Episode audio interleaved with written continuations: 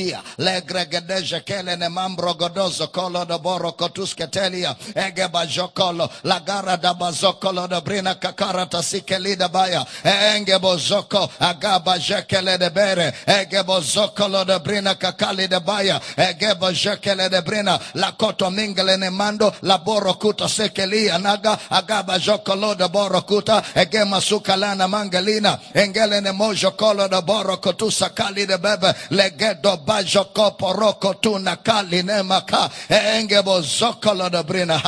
thank you father in the name of jesus Heavenly Father, we come humbly and respectfully tonight before your holy, precious written word.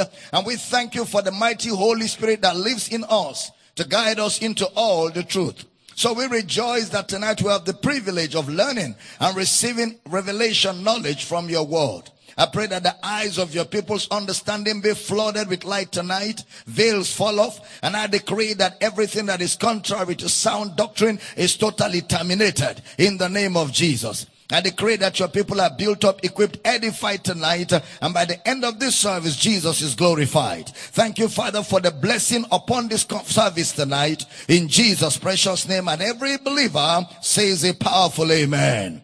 Lift your right hands to heaven. Let's release our faith together as we say these words. I am born of God. I am born of the word. The word of God is my nature. I do not struggle to do the word. I do the word naturally. Therefore, today I will understand the word of his grace. I will be built up. By the end of this service, I will never be the same. Never ever be the same again.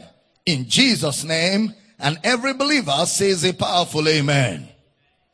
We want to welcome everybody connected to this service by way of Kingdom Life Network, Facebook, YouTube, Twitter, Instagram. We're so glad to welcome all of you social media community. What a day to be alive. I tell you, it's going to be exciting tonight. And I want to welcome the entire Akwa State community connected by way of Comfort FM, XL FM, Radio Akwa Ibom, Unuyo FM, Inspiration FM, and Heritage FM. We're so glad to welcome all of you to the service, brothers and sisters. You have a friend, a loved one, a colleague, somebody you love. You don't want them to miss out on the best of God. Ask them to tune to this radio station right now. Life is flowing through the airwaves. Our social media community, brothers and sisters, like we've always done, let's get the fragrance of Jesus' grace onto the ends of the earth. Help me share the video on your page. Help me tag some people. Reach out to so many people tonight. Ask them to tune to this particular broad, this particular service.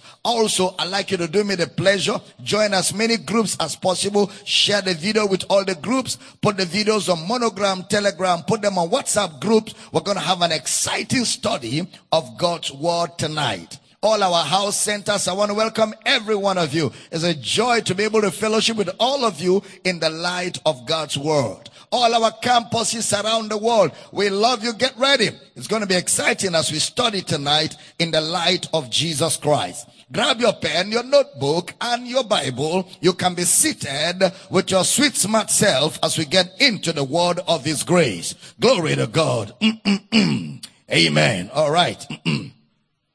We're still in our series, Wisdom for Living. Wisdom for Living. And we began to examine the relationships of the new creation. The relationships of the new creation. You know, like I said on Sunday, many believers don't know how to go about relationships. Because now you are born again, you are a new creature or a brand new species of being that never existed before. And so now you have to confront relationships. And as a new man in Christ Jesus, the word of God is the wisdom of God. The word of God is the wisdom of God. And of course, God is wiser than us. So whatever God tells us to do is what we should do because he is the all wise God. And in examining the wisdom of God, let's read our scripture or our main scripture for this study. Second Corinthians chapter 5 verse number 17. Second Corinthians chapter 5 verse number 17. Therefore, if any man be in Christ, he is a new creature. All things are passed away. behold, all things are become new. He's a new creature. All things are passed away. Behold, all things are new. The previous verse drives home the point. Verse 16 of the same second Corinthians chapter 5, verse number 16. Wherefore, henceforth know we no man after the flesh. Yet though we have known Christ after the flesh, yet now henceforth know we him no more. Give me the amplified, the AMPC amplified translation of that same verse 16.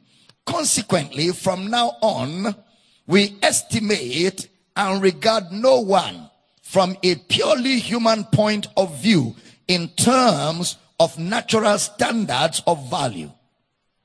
No, even though we once did estimate Christ from a human viewpoint and as a man, yet now we have such knowledge of him that we know him no longer in terms of the flesh. That means the minute you are in Christ, the way we estimate and value people has to change. Henceforth, know we no man after the flesh.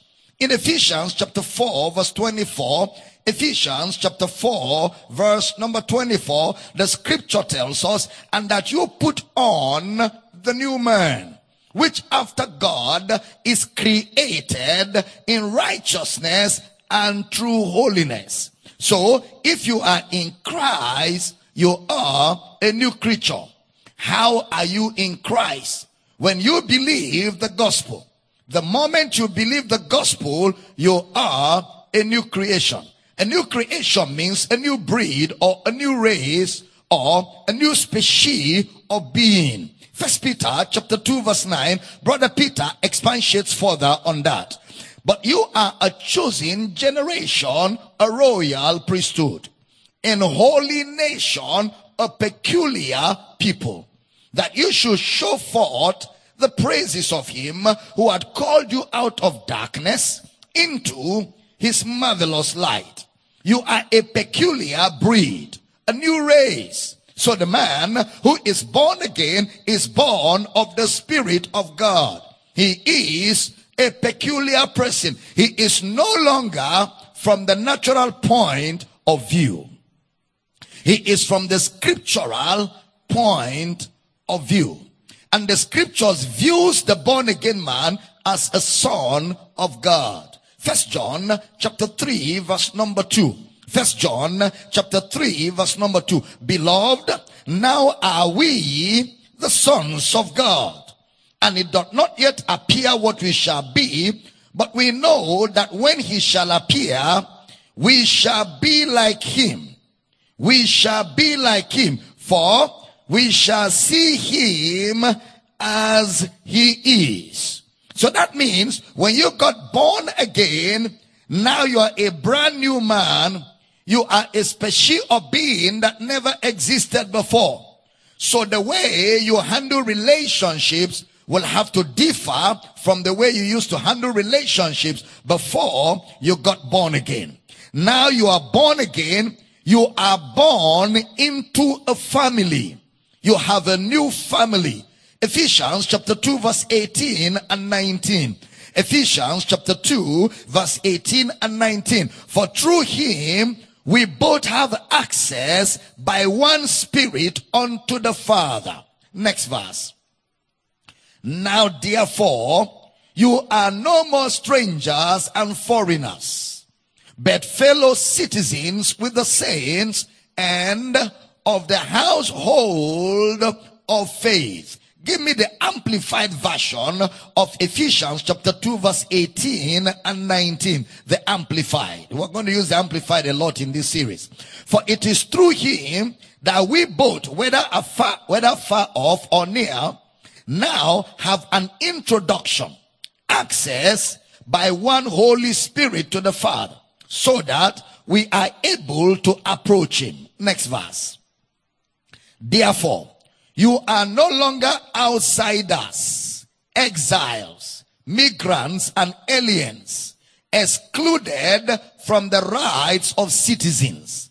But you now share citizenship with the saints, God's own people, consecrated and set apart for himself. And you belong to God's own household. So there's a household now.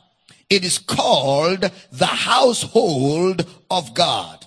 Just like you have the household of Inyang Ete, you have the household of Mr. Akman. All right. So it means you have a singular parentage, a singular parentage. So the same way when you get saved, you are now in a household. It is called the household of God. Look at Ephesians chapter 3 verse number 14. Ephesians chapter 3 verse number 14. Please pay attention. For this cause I bow my knees unto the Father of the Lord of our Lord Jesus Christ. I bow my knees unto the Father of our Lord Jesus Christ, of whom the whole family in heaven and earth is named.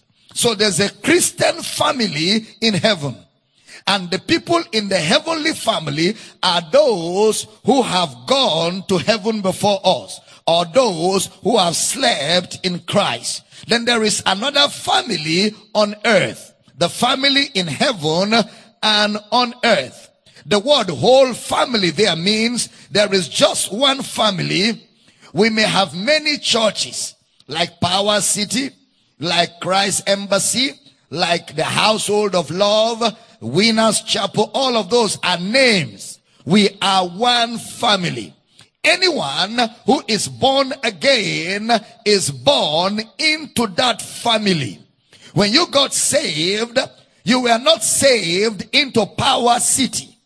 Power City is only an organization of believers who gather together for training to reach out to others, to grow spiritually, and get more people to join this family. You are actually in a family that is headed by God the Father.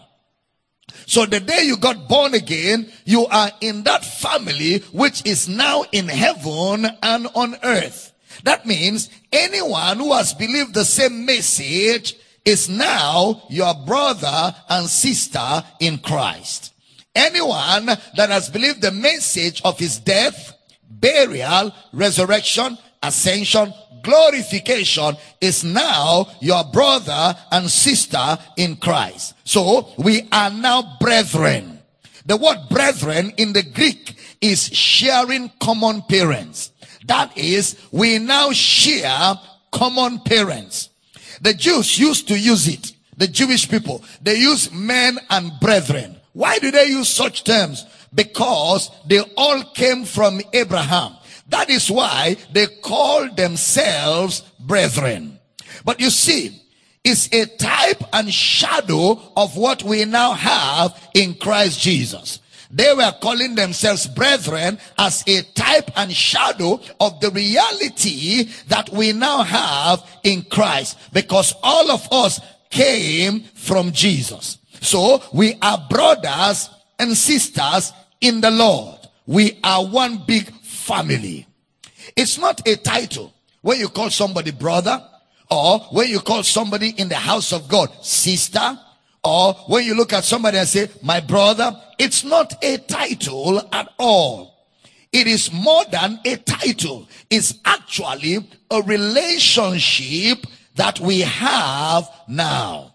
It's a relationship that we have now. So when you call someone brother, brother Akban, brother Sonny, brother Udo, when you call someone brother Jerome, it's not just respect you are giving him, it's acknowledging that we are actually brothers and sisters in the Lord.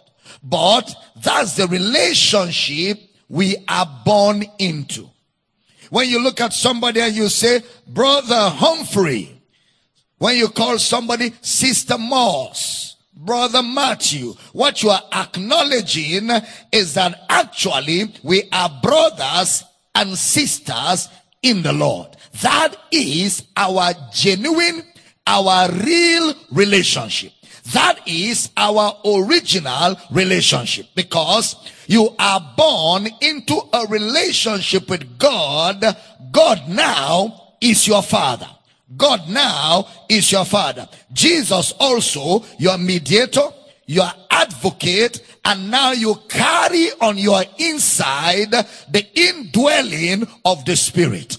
You carry on your inside the indwelling of the spirit. You are actually born into a relationship with fellow believers. You are born into a relationship with fellow believers. Look at First John chapter 1 verse 1 to 3. First John chapter 1 verse 1 to 3. That which was from the beginning, which we have heard, which we have seen with our eyes, which we have looked upon, and our hands have handled of the word of life. Next verse. For the life was manifested, and we have seen it, and bear witness, and show unto you that eternal life which was with the Father and was manifested unto us. That which we have seen and heard declare we unto you that you also may have fellowship with us. And truly, and truly, our fellowship is with the Father and with his Son, Jesus Christ. So we all have a common fellowship with the Father and with Jesus. I repeat again, look up to me. We all have a common fellowship with the Father and with Jesus. We all have a heritage that is the same. We have a heritage that is the same. We now are brethren in Christ. We are brethren in Christ. Look at First Peter chapter 2 verse 17. First Peter chapter 2 verse 17. Honor all men. Love the brotherhood. Underline brotherhood. Love the brotherhood. Fear God. Honor the king. It means respect people. But much more the brotherhood. That word brotherhood, it's, it's, it's a very strong word in the Greek. Look at First Peter 2.17, the Amplified. First Peter chapter 2 verse 17, the Amplified version. Show respect for all men. Treat them honorably. Love the brotherhood, the Christian fraternity of which Christ is the head. Reverence God. Honor the emperor he calls it the Christian fraternity. That's the original Greek. It's like a cult, but not a secret cult. Our brotherhood is like a cult, a fraternity, but not a secret cult. That is, we have been bonded in Christ. He says, love the brotherhood. Love the brotherhood. You know, a fraternity is a family. We are bonded and bound together in Christ Jesus. We are bonded and bound together in Christ Jesus. He says to love that relationship. Love the brotherhood. How are we brethren? By salvation. How are we brethren? By salvation. That is anyone who has believed the message of Jesus Christ becomes your brother and your sister. Anyone who has believed the message of Jesus Christ becomes your brother and your sister. Let me show you a typical example of that. In Acts chapter 9, there's a fellow called Saul of Tarsus. If you follow the, the, the, the, the story, it started from chapter 7 and 8. You read about Saul of Tarsus where the Bible says, uh, when they were killing Stephen in chapter 6 and 7, when they were killing Stephen, Saul was like the supervisor of the killing of Stephen. The Bible says they laid their clothes at a young man's feet whose name is Saul. That is, they removed their clothes and kept it at Saul's feet before they killed Stephen because he was like the supervisor and then from there they took off. But in chapter 9 of Acts chapter 9 verse 1 to 3, Acts chapter 9 verse 1 to 3, and Saul yet breathing out threatenings and slaughter against the disciples of the Lord went unto the high priest, next verse, and desired of him later to Damascus to the synagogues, that if he, that if he found any of this way, Christianity is called this way because Jesus is the way. Any of this way, whether they were men or women, he might bring them bound unto Jerusalem. And as he journeyed, he came near Damascus and suddenly there shined round about him a light from heaven. So he was going round to persecute the church. In Philippians chapter 3, the same Saul said, he zealously persecuted the church and wasted it. He was talking about himself. He said, I zealously persecuted the church and wasted it. Now in Acts chapter 9, Jesus now appears to Saul and appears to Ananias. Look at that Acts chapter 9 verse 9 to 12. Acts chapter 9 verse 9 we'll have a little long read. And it was three days without sight and neither did eat nor drink. And there was a certain disciple at Damascus named Ananias. And to him said the Lord in a vision, Ananias. And he said, Behold, I am here, Lord. Next verse. And the Lord said unto him, Arise and go into the street, which is called straight, and inquire in the house of Judas for one called Saul of Tarsus. For behold, he prayeth. Next verse. And had seen in a vision a man named Ananias coming in and putting his hand on him that he might receive his sight. Next verse. Then Ananias answered, Lord, Lord, I have heard by many of this man how much evil he had done to thy saints at Jerusalem. 14.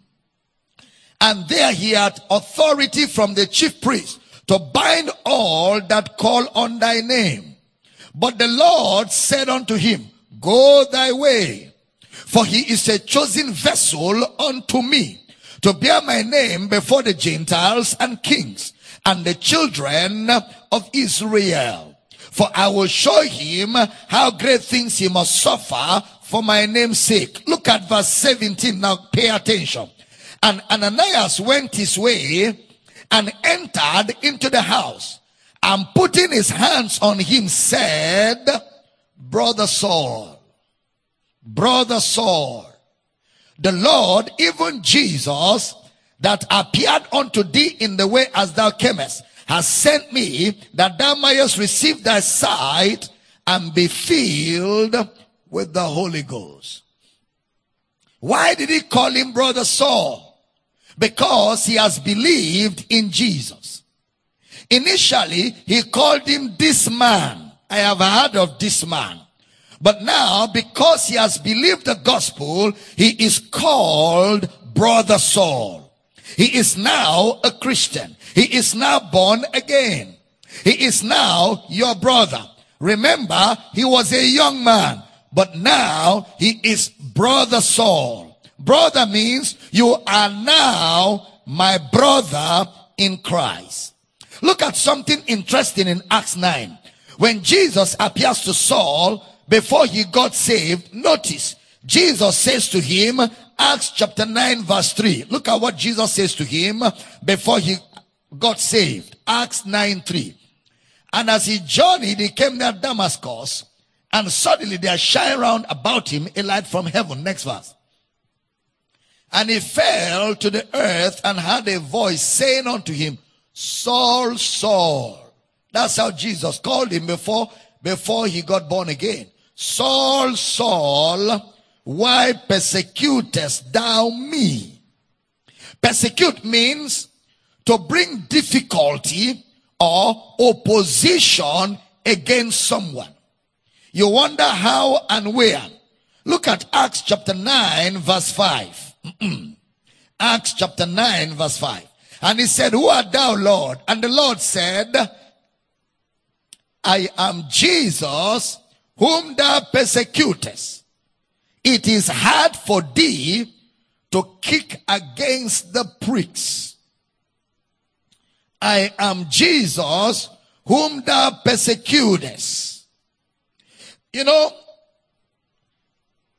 the reason why he said, I am Jesus whom you persecute is because Jesus and the church are one. Jesus and the church are one. As you have come into oneness with Jesus, Jesus is also one with you. So, if you are one with Jesus, if you are one with Christ, you are bound together with everybody who has believed the gospel, who is one with Christ. That means we belong to the same Father. Jesus, his Father is our Father. Jesus' inheritance is our inheritance. Jesus' body is ours. So Jesus' brethren are ours. So they now belong to you. First Corinthians 12, 13. Please pay attention. First Corinthians 12, 13. First Corinthians chapter 12, verse 13. For by one spirit are we all baptized into one body, whether we be Jews or Gentiles, whether we be bond or free, and have been all made to drink into one spirit. So anyone persecuting Christians was persecuting Jesus. Anyone who was insulting Christians was insulting Jesus. He didn't have to see Jesus physically, but when you see his brethren, he is there. Anywhere you find the brothers of Jesus, Jesus is there. Jesus is in the church. Glory to God. Jesus is in the church. First Corinthians 12, 12 to 13. First Corinthians chapter 12 verse 12 to 13. For as the body is one and hath many members, and all the members of that one body, being many, are one body, so also is Christ. For by one spirit are we all baptized into one body, salvation. Whether we be Jews or Gentiles, whether we be bond or free, and have been all made to drink into one spirit. So we are one body in Christ. In First Corinthians chapter 8, brother Paul begins to talk about, you know, uh, about fellow believers and how we treat them. First Corinthians chapter 8 verse 1. now, as touching things offered unto idols, we know that we all have knowledge. Knowledge puffeth up, but charity edifieth. Give me verse 7 of the same chapter. How be it, there is not in every man that knowledge. For some with conscience of the idol unto this hour eat it as a thing offered unto an idol. And their conscience being weak is defiled. Some brothers in Christ don't know what you know in Christ. So they are weak. So he says to you in verse 8 that this, there are things we can avoid for the sake of others. Look at verse 8 of that chapter. but meat commended us not to God. For neither if we eat are we the better, neither if we eat not are we the worse. It doesn't mean that it's a sin in itself. But if you take it without regarding your brother in Christ, it becomes a sin. Look at verse, verse, verse 9, verse 9 of that same chapter. But take heed lest by any means this liberty of yours become a stumbling block to them that are weak. That is, you make somebody else to sin. Look at verse 10. Actually 10 to 12. For if any man see thee which has knowledge sit at meat in the idol's temple, shall not the conscience of him which is weak be emboldened to eat those things which are offered to idols? And through thy knowledge shall the weak brother perish for whom Christ died. But when you sin so against the brethren and wound their weak conscience, you sin against Christ. That is, you are making people sin. You wound their conscience, and by wounding their conscience, you have sinned against Christ. Look at verse 13 of the same chapter. Verse 13. Wherefore, if meat make my brother to offend, I will eat no flesh while the world standeth, lest I make my brother to offend. That means we consider our brethren above our knowledge. Relationship in God's word supersedes knowledge. That's what brother Paul is communicating here to the church. We are in a family of God. We must consider people who are saved as our responsibility. Why? They are our brethren. Look at Ephesians chapter 5 verse 22 to 28. Ephesians 5 22 to 28. Wives, submit yourselves unto your own husbands as unto the Lord. For the husband is the head of the wife, even as Christ is the head of the church and is the savior of the body. Therefore, as the church is subject unto Christ, so let the wives be to their own husbands in everything. Husbands, love your wives, even as Christ also loved the church and gave himself for it, that he might sanctify and cleanse it with the washing of water by the word, that he might present it to himself a glorious church, not having spot or wrinkle or any such thing, but that it should be holy and without blemish. Next verse. So ought men to love their wives even as their own bodies. He that loveth his wife loveth himself. He that loves his wife loves himself. 29. verse 29. For no man ever yet hated his own flesh, but nourisheth and cherisheth it, even as the Lord the church. Even as the Lord the church. If your Bible was mine, I will underline even as the Lord the church. Look at verse 30 and 31. For we are members of his body and of his flesh and of his bones. 31.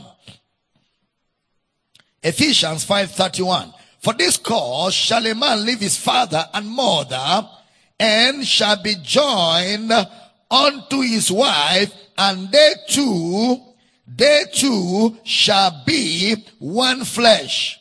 They two shall be one flesh. That is Genesis 2 23 to 24. He was quoting, brother Paul was quoting from Genesis chapter 2, verse 23 and 24. Now give me that same Ephesians 5 32 now. This is a great mystery but I speak concerning Christ and the church. So the relationship of Christ and the church is the substance. Listen carefully. The relationship of Christ and the church is the substance of the relationship between a husband and wife. The relationship of Christ and the church is the substance of the relationship between husband and wife. That is that commitment, that oneness we find in marriage is a shadow of the oneness we have in Christ. The oneness in marriage is a shadow of the oneness we have in Christ. My fellow brother in Christ is like my flesh and blood.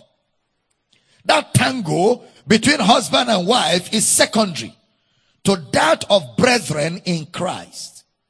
That tango, that bond between a natural husband and wife is secondary to the bond that we have as brethren in Christ. We are actually one. We have one identity in God. If you hate a brother, you hate yourself. Christians are your brothers. From Ephesians chapter 5, he's showing you that our spiritual relationship supersedes our earthly relationship. Our spiritual relationship supersedes our earthly relationship. Some of us don't know. We don't know that when we when we come into Christ that the relationship we have with our fellow believers is stronger than your earthly family. Your relationship with your brother in Christ is stronger than your earthly family's relationship. Because you see, the relationship you have with your family, mother, brother, is respected by God. Treat it with honor and respect. But you see, it's earthly. It's an earthly relationship. It does not go beyond this earth. You and your siblings, your relationship is just on earth. It doesn't go beyond this earth. So your relationship with your mother, your father, your natural brothers is for this earth. But the one we have with brothers in Christ goes far beyond this earth. It goes beyond this natural earth. It goes into eternity. So if someone is my earthly brother and he is an unbeliever, I cannot have fellowship with him. I honor him. I respect him. I treat him as nice as possible. But me and him can't have fellowship because our fellowship is with Jesus and he is not in Jesus. So we can't have fellowship. You can't have fellowship if your natural brethren are unbelievers. You can only have fellowship with light and light because light and darkness have no fellowship. Notice earlier in Luke chapter 2. now, before we get to Luke chapter 2, before we get there, I must live in my sanctification in my house. I must not act strangely. I must walk in love, in honor, I respect my father. I respect my brothers. I respect my sisters. I honor them. But we must not fellowship. We cannot fellowship because whether you like it or not, your brother or sister or mother or father that is not born again is still a child of the devil. You can't fellowship. Your first family, your first point of call is the church of God, the body of Christ fellow believers who are born again. That is your first family. Look at a simple illustration in the Bible. Luke chapter 16. Before I read, remember, your earthly father and family is secondary to your heavenly family. Your earthly family is secondary to your heavenly family. Some people are silly, actually, carnal. Because I have seen two brothers in a church. I mean siblings. When one brother left, the other brother followed. Or a family is in church. The father left. The mother and the brother and the sister all follow their father. That's carnal. That's, that's a laugh. You know, it's a laugh. Why did you go when your brother left? He's my brother now. Why did you go when your father and mother left the church? Ah, they are my parents now. you know, one time they came to Jesus, he was preaching, and they said, Your brother, your sister, your mother, your father are looking for you. Now, in, in Luke chapter 2, when they were looking for Jesus and found him in the temple at the age of 12, he said, I must be about my father's business. I must be about my father's business. He was ministering and they told him, your mother, your father, your brothers are looking for you. And he said, who is my brother? Who is my father? Who is my mother? But these ones that do the will of my father. This is Jesus now modeling for you how to relate to natural relationships and spiritual relationships. This is Jesus, but yeah, he said, who is looking for me? Brother and sister? I don't know about what you're talking about. These ones that do the will of God are my brothers and my sisters. Jesus established the superiority of your spiritual family over your natural family. What was Jesus saying? There's a relationship higher than that one. And they didn't get angry. If you two do the will of God, you will be my father, my brother, my sister, and my mom, my, my, my family. And why wouldn't you want to be?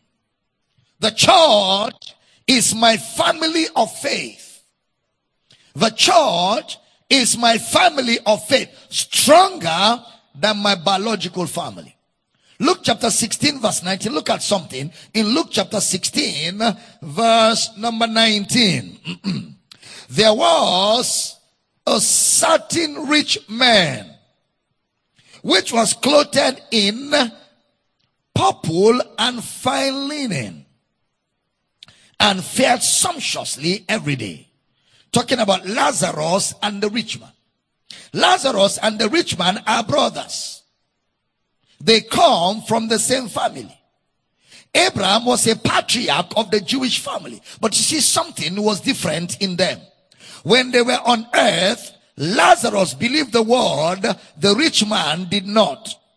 But they came from the same family. Look at Luke 16, 22 and 23. Luke 16, 22, 23. And it came to pass that the beggar died and was carried by the angels into Abraham's bosom. The rich man also died and was buried. Next verse. And in hell, he lifted up his eyes, being in torment, and seeth Abraham afar off, and Lazarus in his bosom. He saw Abraham, his daddy, afar off. Lazarus, his brother, in the bosom of Abraham. So the natural relationship between the rich man and Lazarus did not follow them beyond this life. It didn't follow them. Look at verse 24 to 26 of Luke 16. 24 to 26. And he cried and said, Father Abraham, you see, it's his father. Father Abraham, have mercy on me and send Lazarus that he may dip the tip of his finger in water and cool my tongue, for I am tormented in this flame. But Abraham said, son, remember, son, because he's his son. Okay? Abraham is his father. Lazarus is the son of Abraham and the rich man. Son, remember that thou in the lifetime receivest thy good things. And likewise Lazarus evil things, but now he is comforted. And thou are tormented. 26. And beside all this, between us and you there is a great gulf fixed, so that they which will pass from hence to you cannot, neither can they pass to us that will come from thence. So all this daddy and son was not God's business. Look at verse 27 to 31. then he said, I pray thee therefore, Father, that thou wouldest send him to my father's house. Next verse. For I have five brethren that he may testify unto them, lest they also come into this place of torment. 29. Abraham said unto him, They have Moses and the prophets. Let them hear them. And he said, Nay, father, Abraham, but if one went unto them from the dead, they will repent. And he said unto him, If they hear not Moses and the prophets, neither will they be persuaded though one rose from the dead. Then said he unto the disciples, It is impossible but that offenses will come, but woe unto them through whom they come. So brother, Father Abraham knew his people. He knew that nothing will convince them beyond the prophets and the message of the gospel. That means family, siblings, brother, sister, father, mother, biologically ends here. Over there, even if you are in torment because you don't believe in Jesus, your father can do nothing. He cannot help you. It ends on earth. That is why the heavenly family is superior to the biological family. Please, this is very important and this is very instructive. Natural family ends here. Who is your brother? One who has believed the gospel of the Lord Jesus Christ. One who has believed the gospel of the Lord Jesus Christ. So you see, the gospel is the basis for our relationships. The gospel is the basis for our relationships. Earthly relationships are not eternal. They are temporal. Are we to honor them? Yes. Are we to respect them? Yes. Are we to hold our family, natural family, brothers, sisters in high esteem? Yes. Are we to treat our brothers in the flesh well? Yes. Are we to honor our unbelieving parents? Yes, by all means. But we are not to fellowship with them. We are not to fellowship with anyone who does not believe in Jesus or who is not born again. Look at those brethren of the rich man. He said they won't believe, meaning he had fellowship. He didn't have any fellowship with them. He already knew them that when it comes to the teaching of God's word, they are adamant. Some of us get home, we just adapt and just do some things that will be compromised. When you come to Christ, you have come into a new family. I bow my knees unto the Father of our Lord Jesus Christ, of whom the whole family, we are in a family of God, of whom the whole family in heaven and on earth is named. Ephesians 3 13, uh, 14 and 15. What about Galatians chapter 6 verse 10? Put it up for me. Galatians chapter 6 verse number 10. As we have therefore opportunity, let us do good unto all men, especially unto them who are of the household of faith. Especially. I like the especially. You know, Jesus' brothers were offended in Jesus. in Mark chapter 6 and in John chapter 6 as well. But it didn't matter to Jesus. He told Mary to her face. He told Mary, Mary, the mother of God, he told her to her face, when you do the will of my father, then you are my brother and my sister. When you do the will of my father, then you are my brother and my sister. Wow. At least I can speak of Mary, his mother, and James. They accepted the gospel. They believed in Jesus and they were saved. They got born again. Oh, yes. They got born again. James and Mary. You know, somebody spoke to me who says he's a member of, of Catholic Church, of the Catholic Church. So I asked him, Are you a true Catholic? Then he said to me, What do you mean by true Catholic? I say because there are true Catholics and there are false Catholics. He said, I've not heard of that before. Oh, yes. There are true Catholics and false Catholics. He said, Well, since I've been going to Catholic church, the Reverend Father has never told me that there are true ones and false ones. I said to him, If you are a true Catholic and you believe in Mary, you will do what Mary did. And if you are a Catholic and you don't do what Mary did, you are a false Catholic. Because a true Catholic will do what Mary did. After all, it is Mary that the Catholics spend time to ask to pray for them. And if you're a true Catholic, you will do exactly what Mary did. Then he said, What did Mary do? I said, Look at Acts chapter 1, verse number 14. Let's see what Mary did.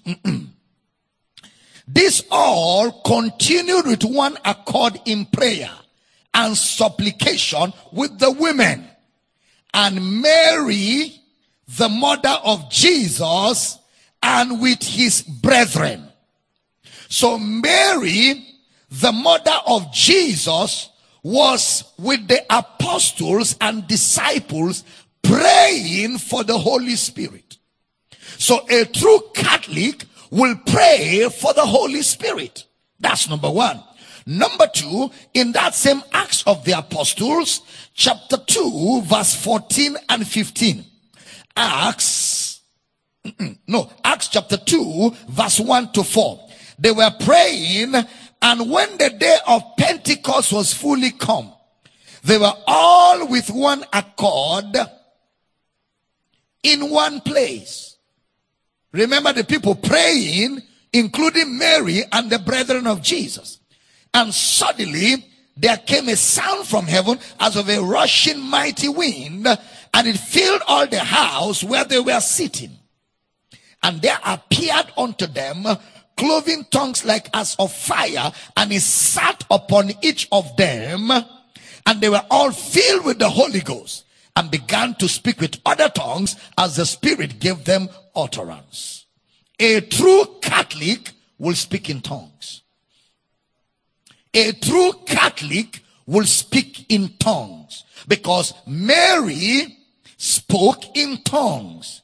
The brothers of Jesus spoke in tongues. And Mark 16, 15, 16 says, This sign shall follow those that believe in my name. They shall speak with new tongues. And Mary spoke with new tongues.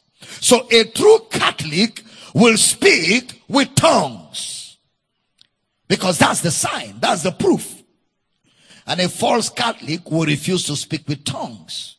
Why? Because he is not following the example of Mary, the mother of Jesus, who is supposed to be praying for every Catholic. So early relationships don't have an impact on eternity. It's what you do with the gospel that has an impact on eternity. Look at Galatians chapter 6 verse 10 amplified. Galatians chapter 6 verse number 10 the amplified. So then as occasion and opportunity open up to us, let us do good morally and to all people. Not only be useful or profitable to them, but also doing what is for their spiritual good and advantage.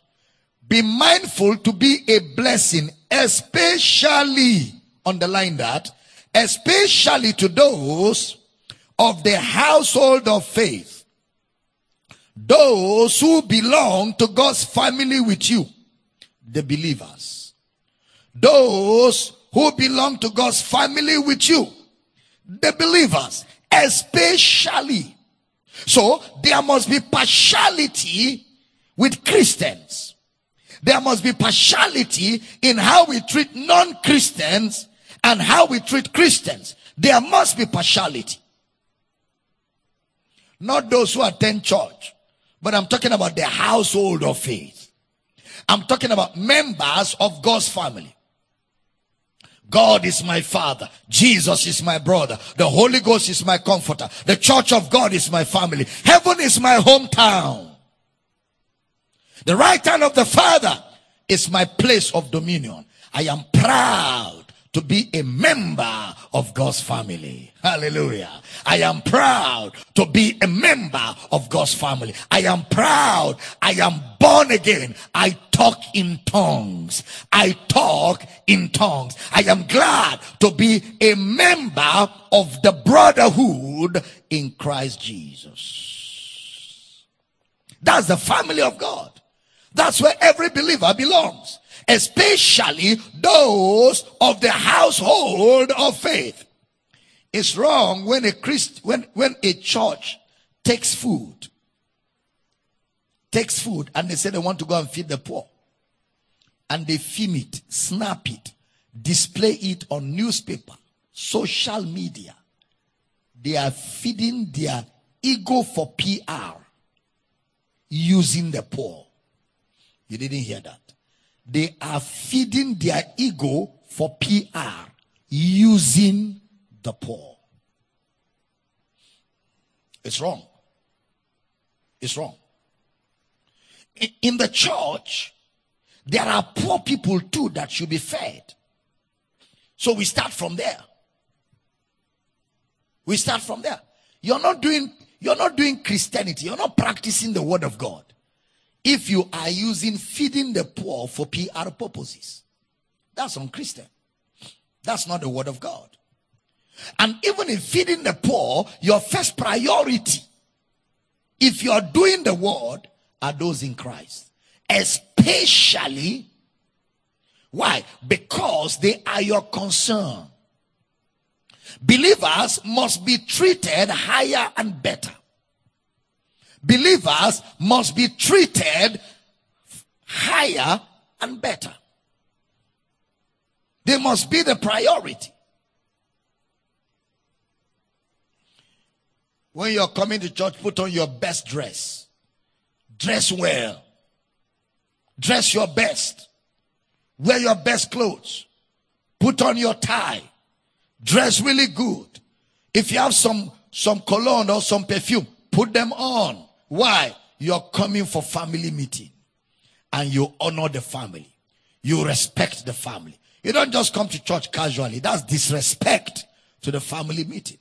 You honor the family. You respect the family. So you are your best when you're coming to church. You are even more your best when you're coming to church than when you're going to the office, than when you're going for business, than when you're going to look for a job. You should dress better to come to the family meeting than you dress to go to any secular or worldly occasion. Why? Because you honor the brotherhood. You love the brotherhood. You respect the brotherhood. And you want other brothers to feel good that they have a brother like you in their midst. They want other sisters to feel good that they have a responsible sister like you in their midst. It's part of it. This is the best place to be in the house of God. There's a song we used to sing back in the days. I love to be in your presence with your people singing praises. I love to stand and rejoice lift my hands and raise my voice. I love to be in your presence. I mean, there's, there's nowhere to be that is as sweet as in the presence of Christ, the Spirit of God, the brotherhood. Is the best place to be on earth. Is the best place I want to be always. I tell people when I stand to preach, this is my greatest privilege as a preacher to preach and teach why? I am teaching and preaching to my family. I am in the midst of my brethren. I am in the midst of the church. I'm standing among the washed by the blood. I'm standing among the peculiar people. I'm standing among the fraternity of Jesus. And it's my greatest privilege to stand and address the saints in the light of Christ. So that is why First Corinthians chapter 6. Now hold on. Before we read, some of you have issues in your office with a fellow brother in Christ. Then you go to an unbeliever to report. You and a brother in Christ have a problem. You take it to an unbeliever to report. And you're asking the unbeliever, how do you think I should deal with him or her? Shame on you. Shame. Shame on you. It's funny. How many of you will take your brother to report to Boko Haram. Your earthly brother. Or you will take your earthly brother and report him to a well pronounced, certified enemy of your family and ask him for advice on what to do on your brother. How many of you will do that? Nobody will do that. So why will you do that to a brother in Christ? A member of your family. I think you have an identity problem. You're suffering from identity crisis to do that. Look at First Corinthians chapter 6 verse 1. First Corinthians chapter 6 verse 1. Dare any of you having a matter against another go to the law before the unjust and not before the saints? You go to the unrighteous and not before the saints? I'm not saying if someone offends you in the church or someone takes advantage of you in the church, you shouldn't go to somebody. But it should be taken to a matured believer, a fellow Christian, a child of God. Look at verse 2 to 4 of that same first Corinthians chapter 6, verse 2. Do you not know that the saints shall judge the world? And if the world shall be judged by you, are you unworthy to judge the smallest matters? Next verse. Know ye not that we shall judge angels? How much more things that pertain to this life? Next verse. If then you have judgment of things pertaining to this life, sent them to judge who are least esteemed, set them to judge who are least esteemed in the church. He called all natural matters small matters. All natural problems, misunderstandings, issues among brethren in the church. He calls it small matters. Business misunderstandings, marital challenges. He cheated me. She cheated me. He collected money from me. He refused to pay. Brother Paul calls all of it small matters. If we shall judge eternal matters, how much less small matters? Obviously, people who refuse to be settled in church have been feeding on the wrong diet. They have been eating a lot of worldly food. They have been eating a lot of unbelieving food, a lot of worldly food. That is why their, their value, they have more value for the unbelieving world than they have for the body of Christ. They have more respect for the unbeliever to look into their issue than they have for the body of Christ. Yeah, they have more respect in that. Brother Paul rebuked that church in Corinth. And he told them evil communication corrupt good manners. Look at verse 3 to 8 of that first Corinthians chapter 6. Please pay attention. This is very important. Know ye not that we shall judge angels? How much more things that pertain to this life? If then you have judgments of things pertaining to this life, set them to judge who are least esteemed in the church. I speak to your shame. Is it so that there is not a wise man among you? No, not one that shall be able to judge between his brethren. But brother goeth to law with brother, and that before the unbelievers. Now, therefore, there is utterly a fault among you because you go to law one with another. Why do you not rather take wrong? Why do you not rather suffer yourselves to be defrauded? Nay, you do wrong and defraud and that your brethren. Very clear. Rather get yourself to be wronged than to take your brother in Christ and him and disgrace him before the unbelievers. In Matthew 18, Jesus spoke about the disciples and the principle of dealing with wrong. He said, if you're going, if you're going to the church to pray and you remember that you have ought against a brother, leave your gift at the altar. Go back. Go to him. He didn't say you should take anybody. You and him, go to him. Confront him on the issue. If he set, if he's willing to settle, make peace.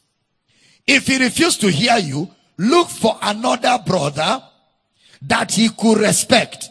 Two of you go to him. He didn't say sit down and call him. He said two of you. He offended you. You go to him. That's Christ like. We offended Christ. He came to us. You go to him. If he refused to hear the two of you, come to the church. Now the church being authority will send for him. That is Jesus. That's how to settle issues. You don't take him to people. You go to him first. You preserve his dignity. Then you bring another matured brother to him. If he refuses, don't gossip around. Take him and bring him to the church authority. and let the church authority preside over the matter. That is the way Jesus taught to settle issues between brethren. That's under the law. Because that was Matthew 18. That was under the law. But even in Christ Jesus, look at what Ephesians chapter 4 verse 32 says. Ephesians chapter 4 verse 32. And be kind one to another, tender hearted, forgiving one another, even as God, for Christ's sake, hath forgiven you. He says you must forgive. Forgive for Christ's sake. It has nothing to do with the repentance of the brother. Whether he repents or not, you forgive. Forgiveness is not tied to repentance. Forgiveness is independent of a person's repentance. The fellow may come from other churches. It makes no difference if he's your brother in Christ. The moment the person believes in Jesus, you are set up. You have to act on the word. Somebody say, I do the word. Say it again, I do the word. Say it very loud, I do the word. Say, I am what the word says I am. Say, I do what the word says I do. Can I have a powerful amen? So anywhere they are making fun of a fellow Christian, if you laugh, you are laughing at yourself. Actually, you are a fool. Anywhere they're making fun of a fellow Christian, that's not a matter to laugh. Because that's you they're making fun of. If you laugh, you're laughing at yourself. You're laughing at yourself. And if they make fun of a fellow bro- brother, they're making fun of Jesus. Remember, Saul, Saul, why persecutest thou me?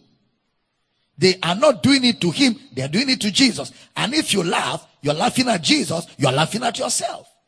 You don't mock, you don't join mockers to laugh at yourself. Because you have a relationship. You are in the house of God. And these people are your family. You have a new family in Christ. Let's examine as we close. You know, as a nation, as a nation, we have a problem. The Boko Haram menace, the insecurities, you know, it used to be the church. They started by burning churches, killing Christians, Many people refuse to talk. Now it's spreading. It's gone beyond the church. It's no more just the church. It's everybody. Anybody, everybody, anyhow. And it's become a thing of a major concern. A major concern. But my constituency is the church. How will we make fun of something that is used to persecute the church? They murder fellow brothers and sisters. And we need to pray for those brethren in, in the north. We need to pray for brethren that are under severe persecution. We need to pray for them. They are our brothers. They are our brothers. If they touch one, they touch all of us. Are we in the building? Yeah. We have to pray for them. If they touch one, they touch all of us. We are bone of each other's bones in Christ. We are one spirit. By one spirit, we've been baptized into one body. If they touch a brother in Makurdi, a brother in Borno, a brother in Taraba, a brother in Maiduguri, they have touched us. If they touch a brother in Yobe, or a brother in Adamawa, or if they touch a brother in Sokoto, or in Katsina, or in Kaduna, they are touching us. We don't laugh. We don't make fun. We go to prayer. We stay in prayer. Why? We pray for brethren that are persecuted, that they will have boldness to speak the word of God, that they be delivered from wicked and unreasonable men. It's our responsibility. And if we fail to pray for brethren that are in areas where there's so much persecution, it becomes our shame. Because they are members of our family. We are one family with them. Peter was in prison, the church gathered together and prayed. Acts chapter 8, verse number 5.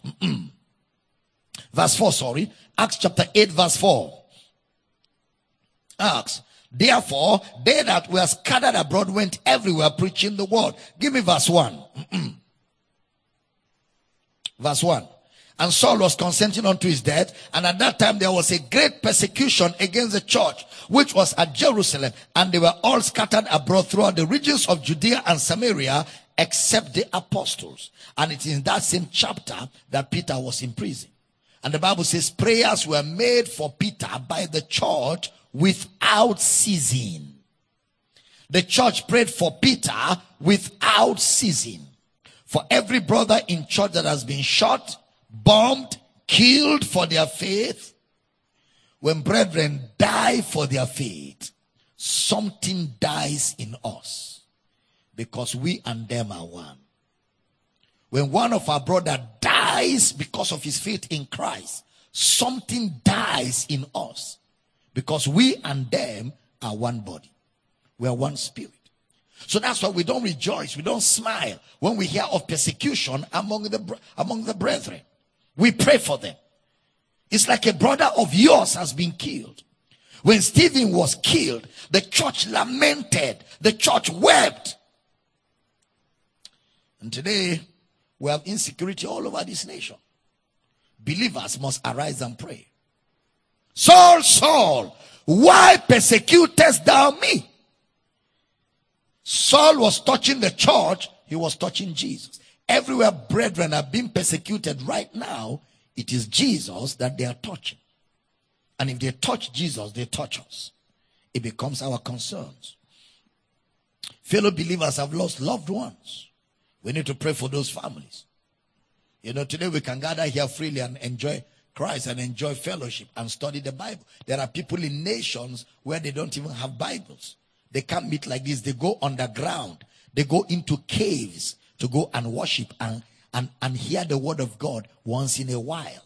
They don't have this kind of freedom we have. And so we pray for such people. We pray that the word of the Lord will have free course and be glorified in those areas. We pray that the brethren be delivered from wicked and unreasonable men, for all men have no faith. We pray that the gospel of Christ will be accepted, that laborers will be sent to the vineyard. He never asked, God never asks us to pray for harvest. He asks us to pray for laborers. We don't have a harvest problem. We have a laborers problem. The harvest is ripe. The fields are white. It's just laborers to go in. So we pray that laborers are raised. We pray that laborers are equipped. We pray that laborers are released to go into the harvest.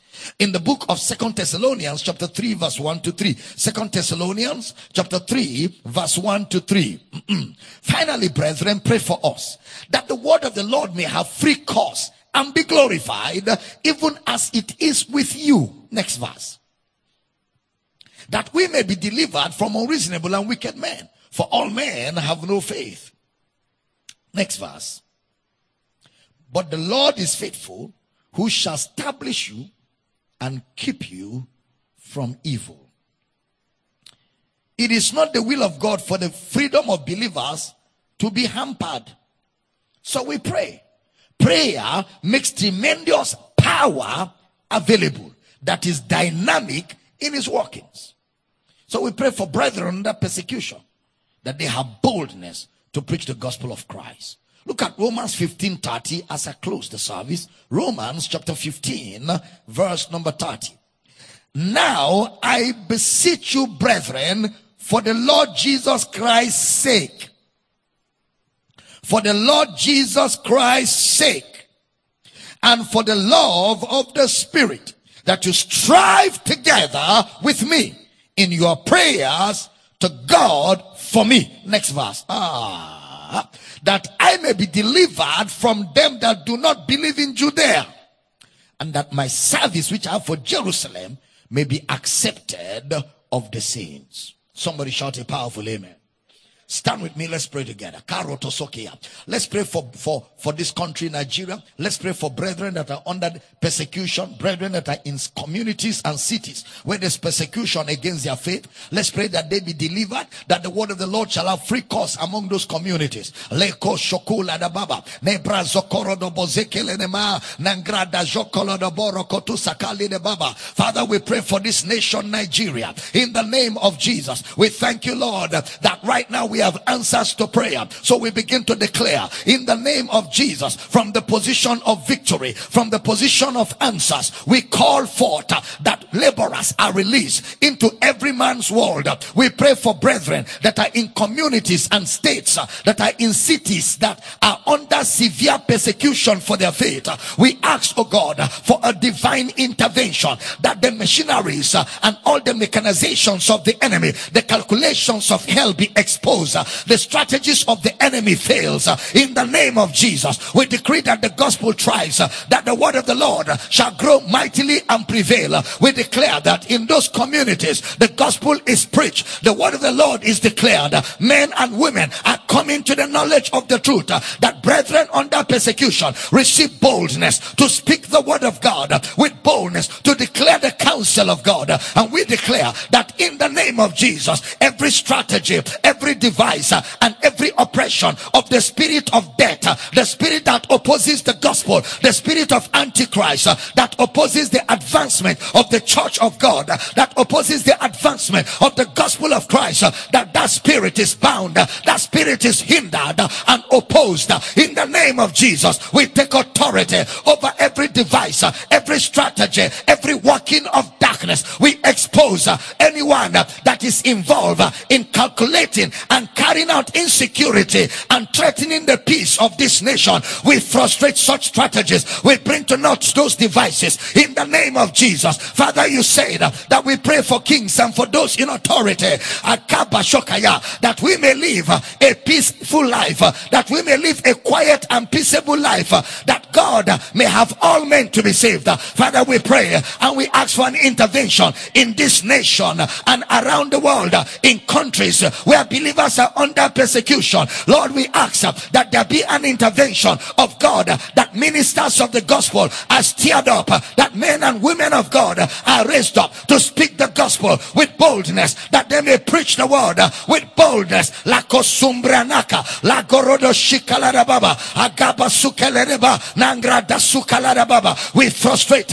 every device of the enemy. We dismantle every setup of darkness. You spirits of hell, you satanic calculations, you satanic world, you unfruitful works of darkness, you agents and agencies of darkness. In the name of Jesus, we demobilize you and we decree uh, that your opposition is not strong enough uh, to deter the gospel. We decree that the gospel thrives uh, and thrives more than ever. We declare that men are coming to the knowledge of the truth, women are coming to the knowledge of the truth, whole communities, whole cities, whole nations, whole states are taken over by the preaching of the gospel. We declare that the enemy is losing grounds uh, and the church is winning. Uh, we declare that men and women are coming to the saving knowledge of Jesus all over Nigeria. Men and women are coming to the saving knowledge of Jesus.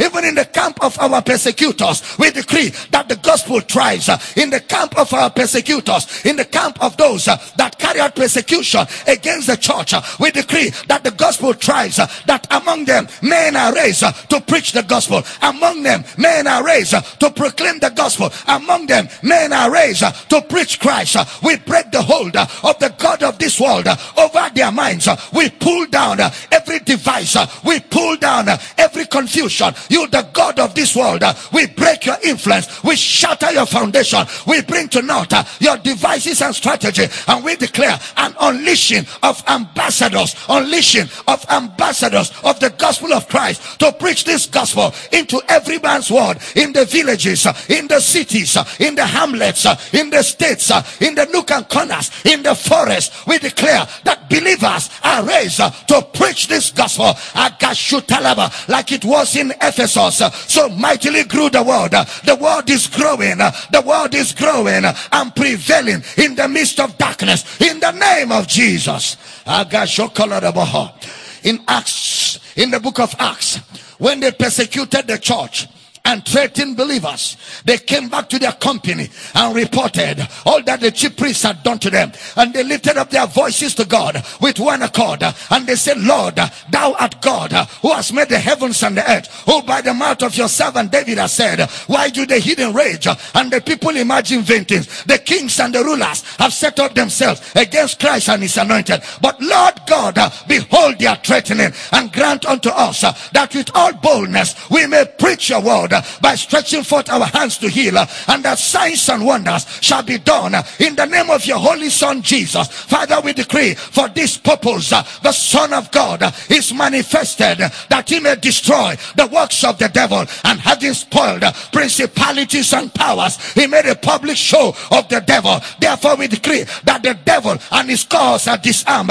Believers are being released all over the nations. Believers are being released all over the communities. Oh, that Jesus, you make a show of the church. You display the triumph of your resurrection in the church. That men and women are coming. Men and women are coming. Men and women are coming. In the kingdom of darkness, believers are being raised. The gospel penetrates. The gospel is the power. The power is breaking into every man's world. The power of God is breaking into every man's community. In the name of Jesus. We call men out of darkness. We call women out of darkness. We call men all over the place. And we declare that all over this nation, Nigeria, we call for solution, solution, supernatural solution, supernatural intervention. The wisdom of God intervening. Lako Shakata. Saviors are raised all over Nigeria. Saviors are raised all over Nigeria. Saviors are raised all over Nigeria. Saviors are raised all over Nigeria. Saviors are raised all over Nigeria. In every strata of the society, men that will preach this gospel, men that will proclaim Christ, they are rising and the gospel prevails. The gospel prevails in the nation. The gospel prevails in the camp of persecution. The gospel prevails in the camp of persecution. The gospel thrives in the name of Jesus. Thank you, Father. Thank you, Father. Thank you for answered prayer. And we pray and decree tonight.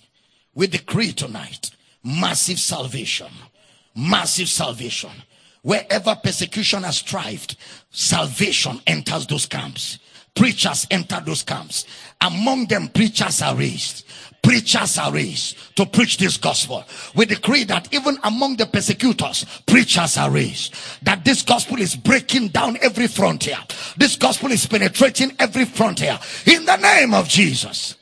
And Father, we decree that this gospel thrives in this nation. We decree peace over Nigeria. Peace over Nigeria. So that the word of the Lord will have free course.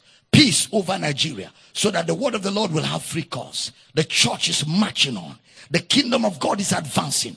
And we rejoice that the enemy has lost the battle. Father, we give you praise. We thank you for the brethren in those areas where there's persecution, boldness in their bodies, not just in Nigeria, all over the nations of the world, boldness in the hearts of men and women that are under persecution for this gospel. And we decree that their voice is stronger, their voice is louder, their voice is stronger, their voice is louder. They are kept and preserved, delivered from wicked and unreasonable men. In the name of Jesus. Thank you, Father, for answered prayer. Thank you for everybody connected to the service tonight. The blessing is upon everyone. In Jesus' precious name. And every believer says that amen on a note of finality. Glory to God. Glory to God. We pray for people in areas where there's persecution every day. They are our brothers and our sisters. We pray that the gospel thrives. That just like Paul Saul of Tarsus, was arrested by the gospel and used to preach to the people that he was working with. That in the camp of Boko Haram, ambassadors are raised. That among the Boko Haram, the Fulani headsmen, preachers of Christ will rise and begin to preach to their fellows. That God's power moves into every man's world and raises an army of preachers that will preach the true gospel of Christ. It is done. We call it, we see it in our lifetime. We call it, we see it in our lifetime. In the name of Jesus. Can I have a powerful amen? What a blessing tonight, friends. What a blessing. You don't want to miss Sunday. Sunday is going to be for, for husband and wives. You don't want to miss the service at all. If you have a husband or a wife, you're a husband or a wife, make sure your, your spouse is with you in the service on Sunday. You know, it's going to be exciting. I'm going to be teaching at 8 a.m. GMT plus one and 11 a.m. GMT plus one. We're still dealing with wisdom for living, the relationships of the new creation. It's going to be explosive on Sunday, first and second service. You don't want to miss it. But remember, tomorrow, next tomorrow, Saturday, we still have services at 6 p.m. GMT plus one on all various platforms. And you don't want to miss them for anything under the sun. I'll be joining Mr. Michael Bush in the next two minutes so we can answer your questions and your calls and respond to all your queries. I'd like you to grab your offerings. We want to give in faith. Grab your offerings in the house centers. Grab your offerings. It's our honor offering in response to the teaching of God's word. In the campuses, grab your offerings wherever you are. It's our honor for the teaching of God's word. There's so much instruction on how to deal with different things in the body of Christ. And we're going to look at all of them from the scripture within this series. Lift up your offerings. There are banking details on the screens, both on TV, on Facebook, and all other platforms. Radio audience, Mr. Michael Bush will read the banking details once he comes on. All right, so lift up your offerings. Let's give him faith. Father, we rejoice for the privilege to give tonight. We give with joy, we give in faith, and we thank you for the privilege to make a difference in our world. Through our givings, the gospel thrives, souls are saved, believers are added to the kingdom. Through the gospel, disciples are equipped all over the world. Preachers of the gospel are unleashed all over the world through the through through our givings. And we rejoice that our offering is a sweet smell before you today. Thank you for the blessing upon this household of God. We give you praise for answered prayer. In Jesus' precious name. And every believer says a powerful amen. Glory! I tell you, friends, you don't want to go away. You want to stay with me and Mr. Michael Bush and myself in the other studio. It's going to be exciting as we respond to all of your issues and all of your emails. We love you guys. Remember, I did a video today on Power Bible School. It's on my Facebook page. Look for it. I did it just this afternoon on Power Bible School, both the online edition and the on-site edition. But remember, the online edition is strictly for those who have very, very, very, very genuine reasons why they cannot come to the on-site, you know, Bible school. But it's very important for everybody to go get some information. Plan to be here in July. From the 1st to the 31st is Bible school. Then from the 1st of August to the 8th of August is Power City Global Homecoming. It's going to be explosive here. Third season seven. Training, evangelism, and discipleship. It's going to be a week of prayer, fellowship. It's going to be a week of impartation, teaching, training. You don't want to miss it for anything under the sun. The 1st to the 8th of August. And of course, the Bible school is from the 1st to the 31st. If you live in Akwa Ibom, you can stop by our office, get your form quickly, and register and prepare yourself for the Bible school. You can't be in Akwa Ibom. The whole world is coming here to learn, and you're not learning. Get your Bible school form. Stop by number 98, Nwaniba Road, Uyo, Akwa Ibom State, Nigeria. I'm excited, friends. We love you till I see you in the other studio with Mr. Michael Bush. And until then, enjoy the grace of Christ. Let's celebrate viewers around the world for being a part of this service tonight. Glory! Amen! We Woo! Glory! been blessed by this message. For these, all the messages, and books by Dr. Abel Damina, please call plus 234 806 800 9939 or email powercityoffice at gmail.com. Thank you for staying tuned. We just move straight to the announcement that the radio audience will be waiting for bank details. The three banks, as always, there's FCMB, there's Zenith, and there's UBA. Of course, the account name remains the same. One account name in three places. The account name is Power City International. It's FCMB 298268 2028. 298268 2028. That's for FCMB. Account name Power City International. The second account and uh, the second bank is Zenith 10 12 36 59 12. 10 12 36 59 12.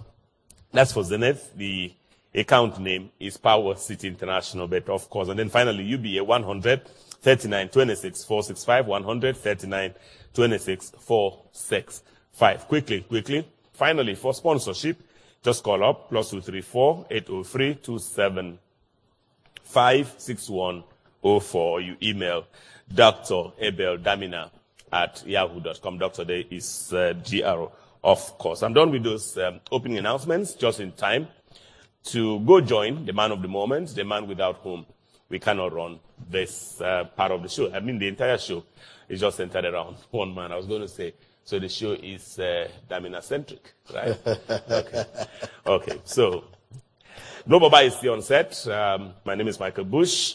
I'm super excited to be here. But Global Bar is also here, international televangelist, prolific author, and someone who just teaches the word the way you've never heard before. Help me welcome Global Barber, Dr. Abel Damina. The Intercontinental Mr. Bush, good evening. Global Bar, so nice to see you. What a blessing. So, so nice to see you. Praise God. How's been your day? Yeah, fantastic, fantastic. I'm on radio. I had to go sign on the program, come here. And Okay, then- okay, the usual. the magic. The usual, the usual. so nice to see you, Global Barber. Thank you.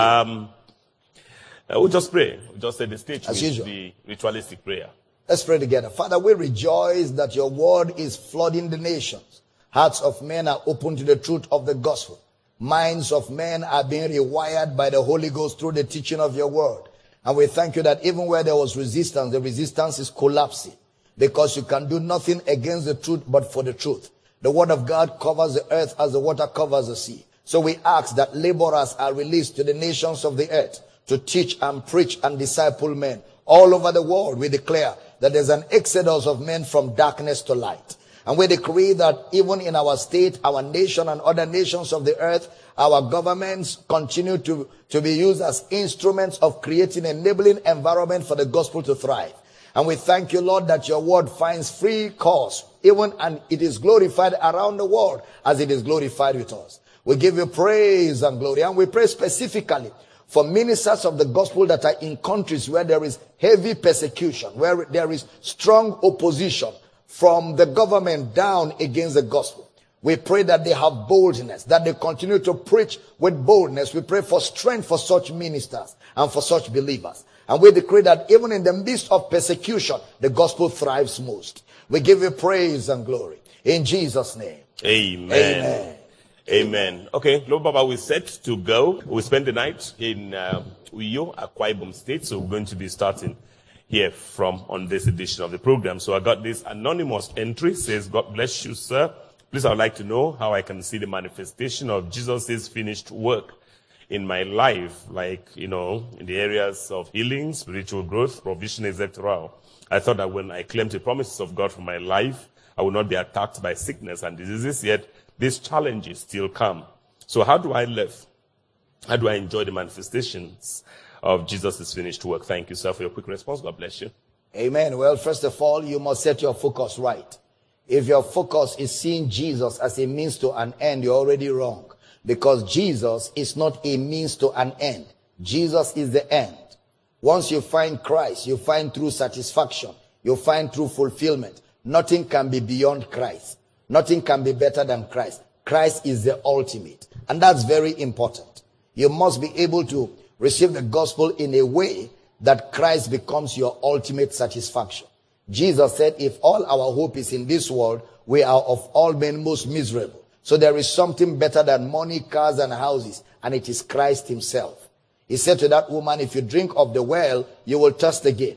But the water that I give you, you never thirst. Jesus is the gift of God that satisfies. However, after receiving Christ, I'm contented with having Christ. As you begin to grow in the knowledge of Christ and feed on Christ and grow in the knowledge of Christ, all of the realities of God on your inside begins to find expression. Things like your authority, things like the fruit of the Spirit, thing- things like all that Christ has provided.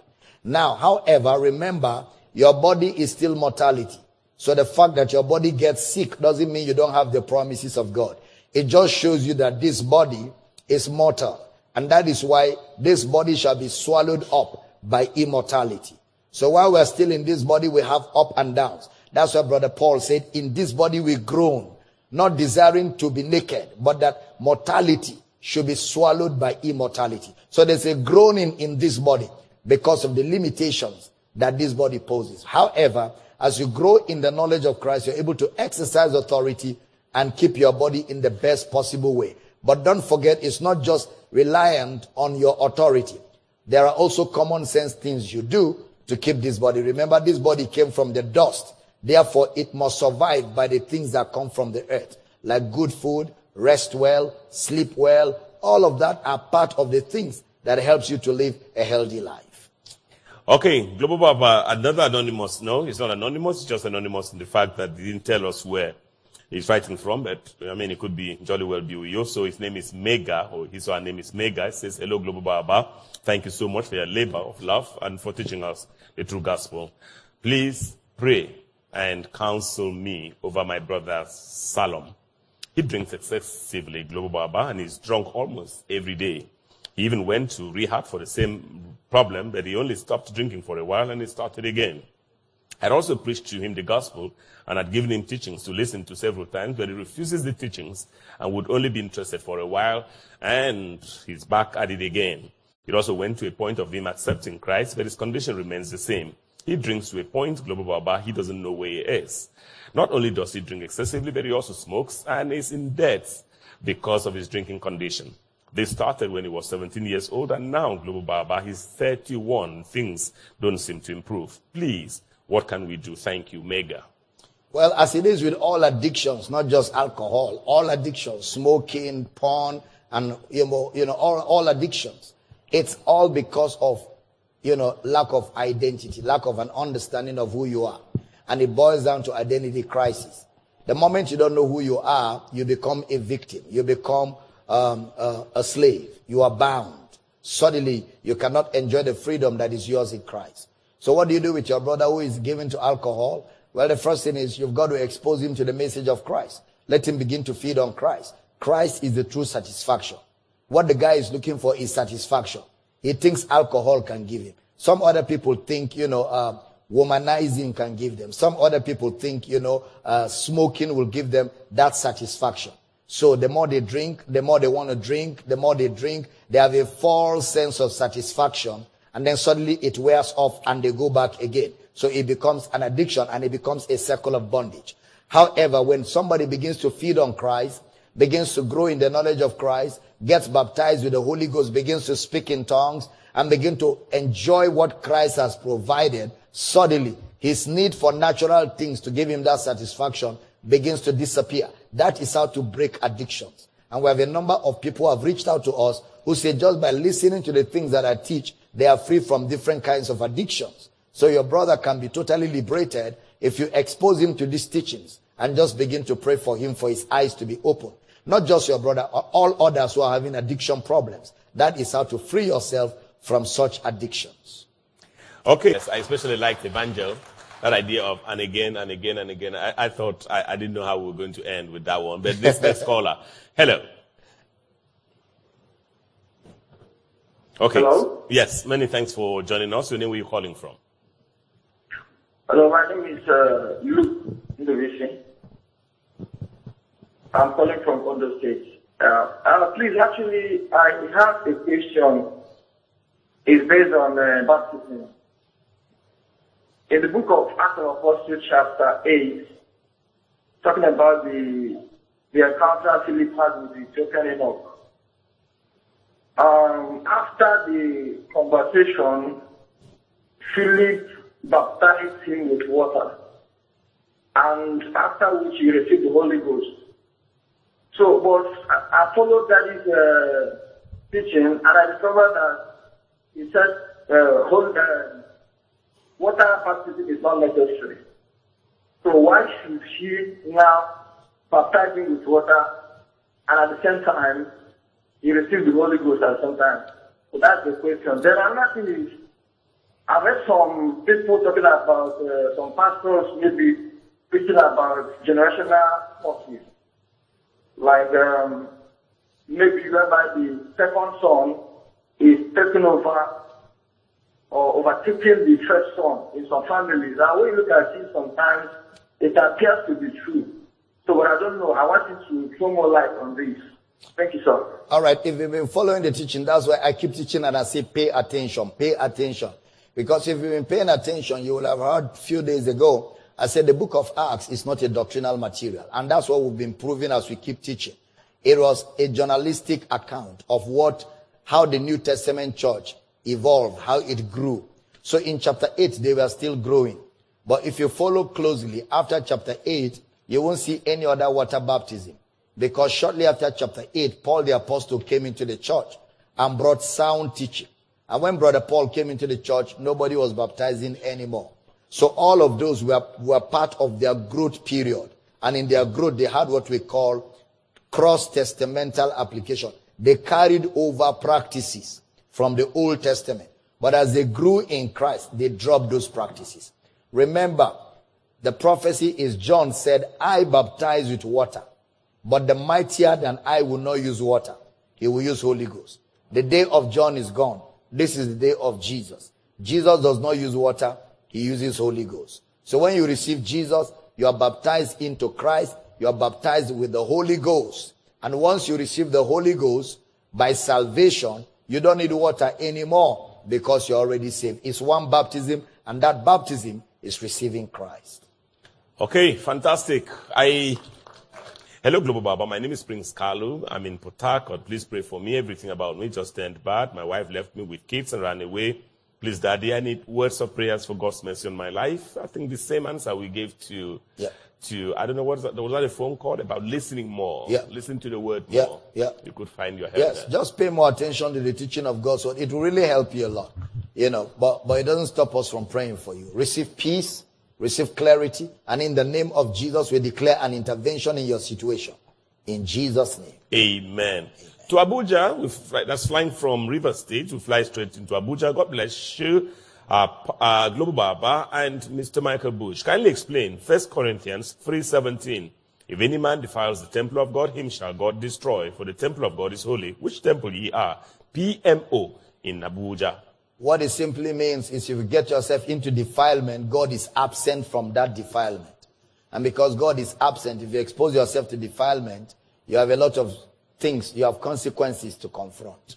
That's what he was talking about, Brother Paul, when he was talking about preserving your body, and he was talking about, you know, knowing that you, you carry Christ. So you don't carelessly live a life where you create a room for the devil to torment you physically. From the Nnamdi Azikiwe International Airport in Abuja, Nigeria, flying straight to Spain. Hello, Global Baba. Please, I really need your help. Please, I don't know what to do about um, this. I do have sex in my dream whenever I sleep. Before I knew it, I would get wet all over with uh, all over my body with sperm. My name is Kelechi Augustine Duro. I'm based in Spain. I'm still single. Please, Pastor, help me out of this one. Kelechi, there are two reasons why you have wet dreams. The first one is biological.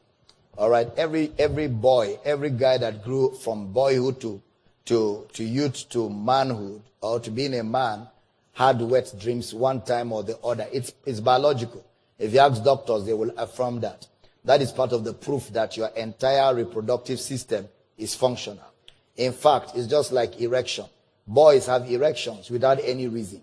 It's part of establishing that your reproductive system is alive. So, and that is why mothers or fathers who observe that their boys don't have erection, they start complaining because it's not healthy and it's not normal. It's part of growth and development. However, when it becomes too much and you start having sexual dreams, it could also refer to the fact that maybe you are spending more time in things that are illicit. Movies, porn, you're spending time discussing with people that talk about filthy things, dirty things, you know, erotic things, you know, sexual things. And if you're exposed to such things, there's no, there's no magic. You're going to have those kind of dreams. So what do you do? Begin to renew your mind with the word of God. Spend more time hearing the word. Spend more time in the word of God and keep reminding yourself that you are the temple of the Holy Spirit. And as you begin to feed on the word of God, he said, that shall a young man cleanse his ways by taking heed thereunto according to God's word. He says the word of God is water that washes you. So as you spend more time in the word, it begins to clean you of things that could be responsible in your mind for those wet dreams. But once your mind is clean and you have once in a while wet dreams, it's part of your biology. If you ask doctors, they will confirm that.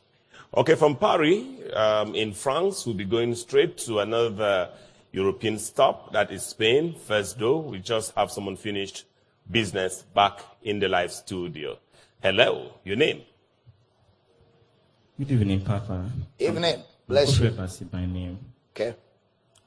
Papa, um, this is the time to, I want to cease to thank you for the word that you've been helping to build us up. And one of the best things that has ever happened in my life is the interpretation of the scripture that you've made us to understand. So, going straight to the point, just yesterday I was passing through the street and I saw one of these billboards and were quoting this verse of the scripture, um, this Joel 225 that says, and I will restore to you the years that the locust, the canker worm, we know the scripture. So the very first thing, um, the first thing that came into my mind was like, what is this scripture saying? Because I've been talking about the scriptures for years, so I had to go and read the entire scripture as you've taught us to read um, verses of the scripture in context, the pretext, the post-text. So I actually went and did that. When I read, at the end of it, I came into terms that what this place was actually referring to was God restoring his people, which was through Christ. That's the concept of salvation. So Papa, I would like to know, why is it that, is it that people have, the preachers of the gospel, that they have intentionally been knowing this and they don't want to make this known to the people or they don't know at all? Now, there are two other two questions that I want to ask. So a friend of mine was talking about, um, you know, working in the supernatural without knowledge. That knowledge has nothing to do with the supernatural. So is that possible? And he equally said something today too. He said that when, if Jesus was um, talking, um, saying gibberish things, when he said that, when he mentioned the aspect of um, um, harvesters being little. So now I want to ask you, sir, this aspect of calling regarding today's Christocentric meal, how do you attest to this fact? How do you explain for them to get better that as New Testament believers that we are all called, that we don't need to hear a voice from God before we go into the ministry? Thank you, sir. All right, very good. The first question you asked has to do with pastors. Are pastors not aware of this? Well, let me be honest with you. A lot of pastors don't even know the Bible at all that they preach. Because many of them didn't get any form of training. They were just full of zeal, full of excitement, and people told them you have a call. In my day, I don't know about today. Once somebody is very zealous, is always going for evangelism, always coming for prayer meeting, if they see that he's very committed, you will hear people start telling him, you have a call, you have a call. And then after the person thinks he has a call, he takes the Bible. And as he takes the Bible, he just starts saying things that sound good. Or he copies what other people are doing, and that's his own ministry. So many pastors really don't know. They don't know what you know. Many didn't have any training. And then others who are training, they, they, they, some of them are not paying attention to the rules of Bible teaching and Bible preaching. They just preach what people want to hear so they can gather crowd. They preach what will make people feel good so that they can gather crowd. That's where the dilemma is. So that is why as we keep preaching the truth, it will become glaring the difference between the truth and falsehood. And people will be forced to preach the truth of the gospel. And those who are ignorant in ministry, when they start hearing the truth, you will find out that they become humble and they begin to learn so that they too can be efficient in ministry. Then on the area of calling, every child of God is called. Romans chapter 8 says, for those he foreknew, he predestinated. Those he predestinated, he called. Those he called, he justified. So every born again believer is called. However, God brings us into the church and gives us pastors who feed us with knowledge. And when you are fed with knowledge, you grow. When you grow spiritually, the fruit of spiritual growth is ministry. You now want to preach. You now want to be a blessing to people. So the message that saves you makes a messenger out of you.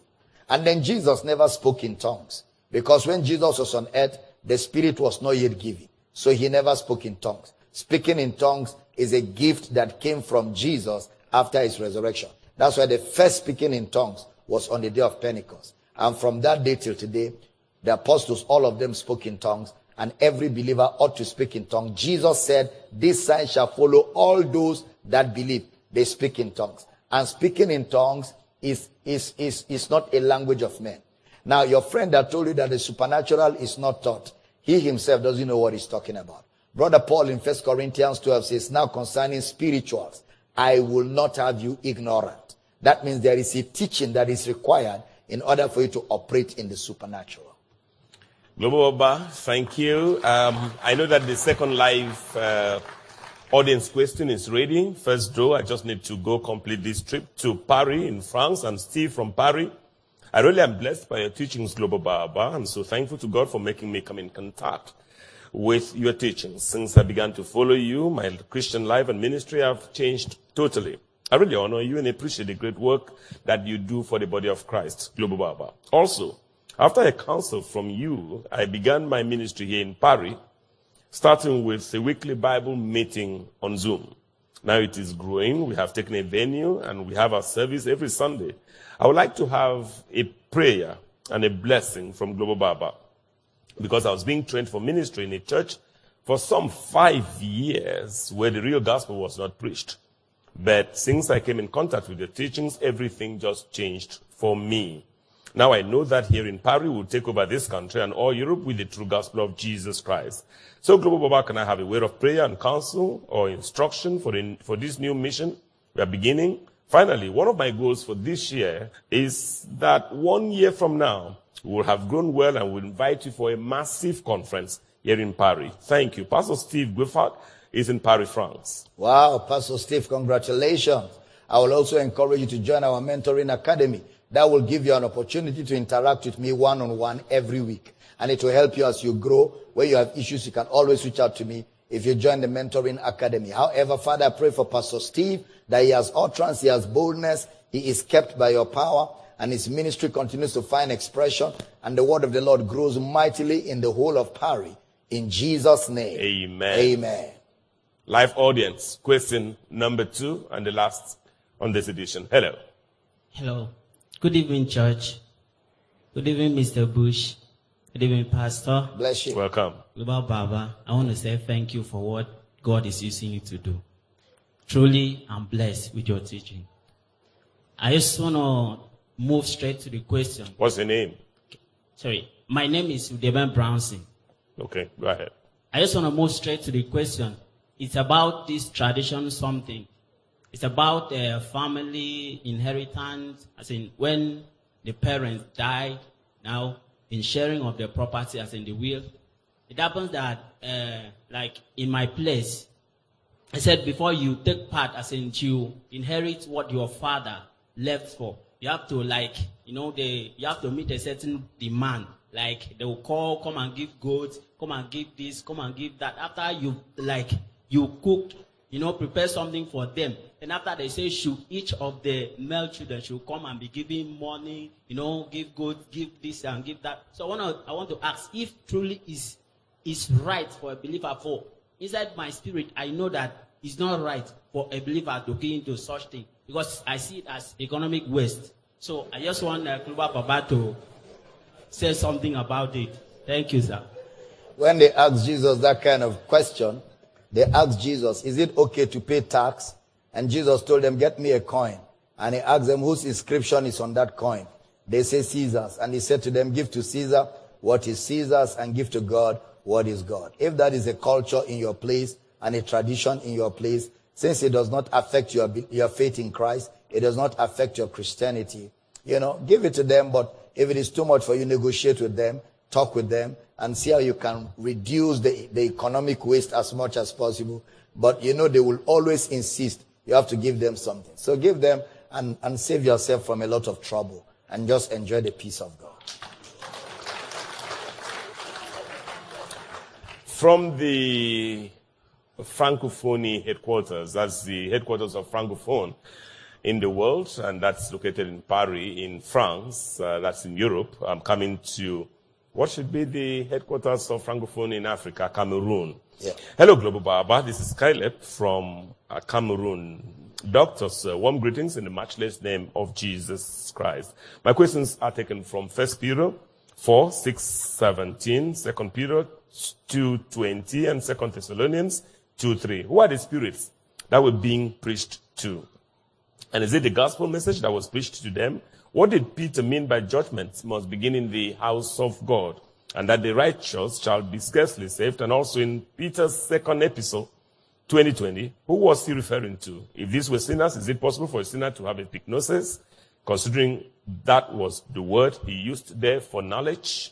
Well, I'll answer just two questions. The other ones, you didn't give me the references. The first question I will answer for you there is who are the spirits that were preached to? Well, it's a type of, it's a, it's, um, Peter was making reference to the days of Noah.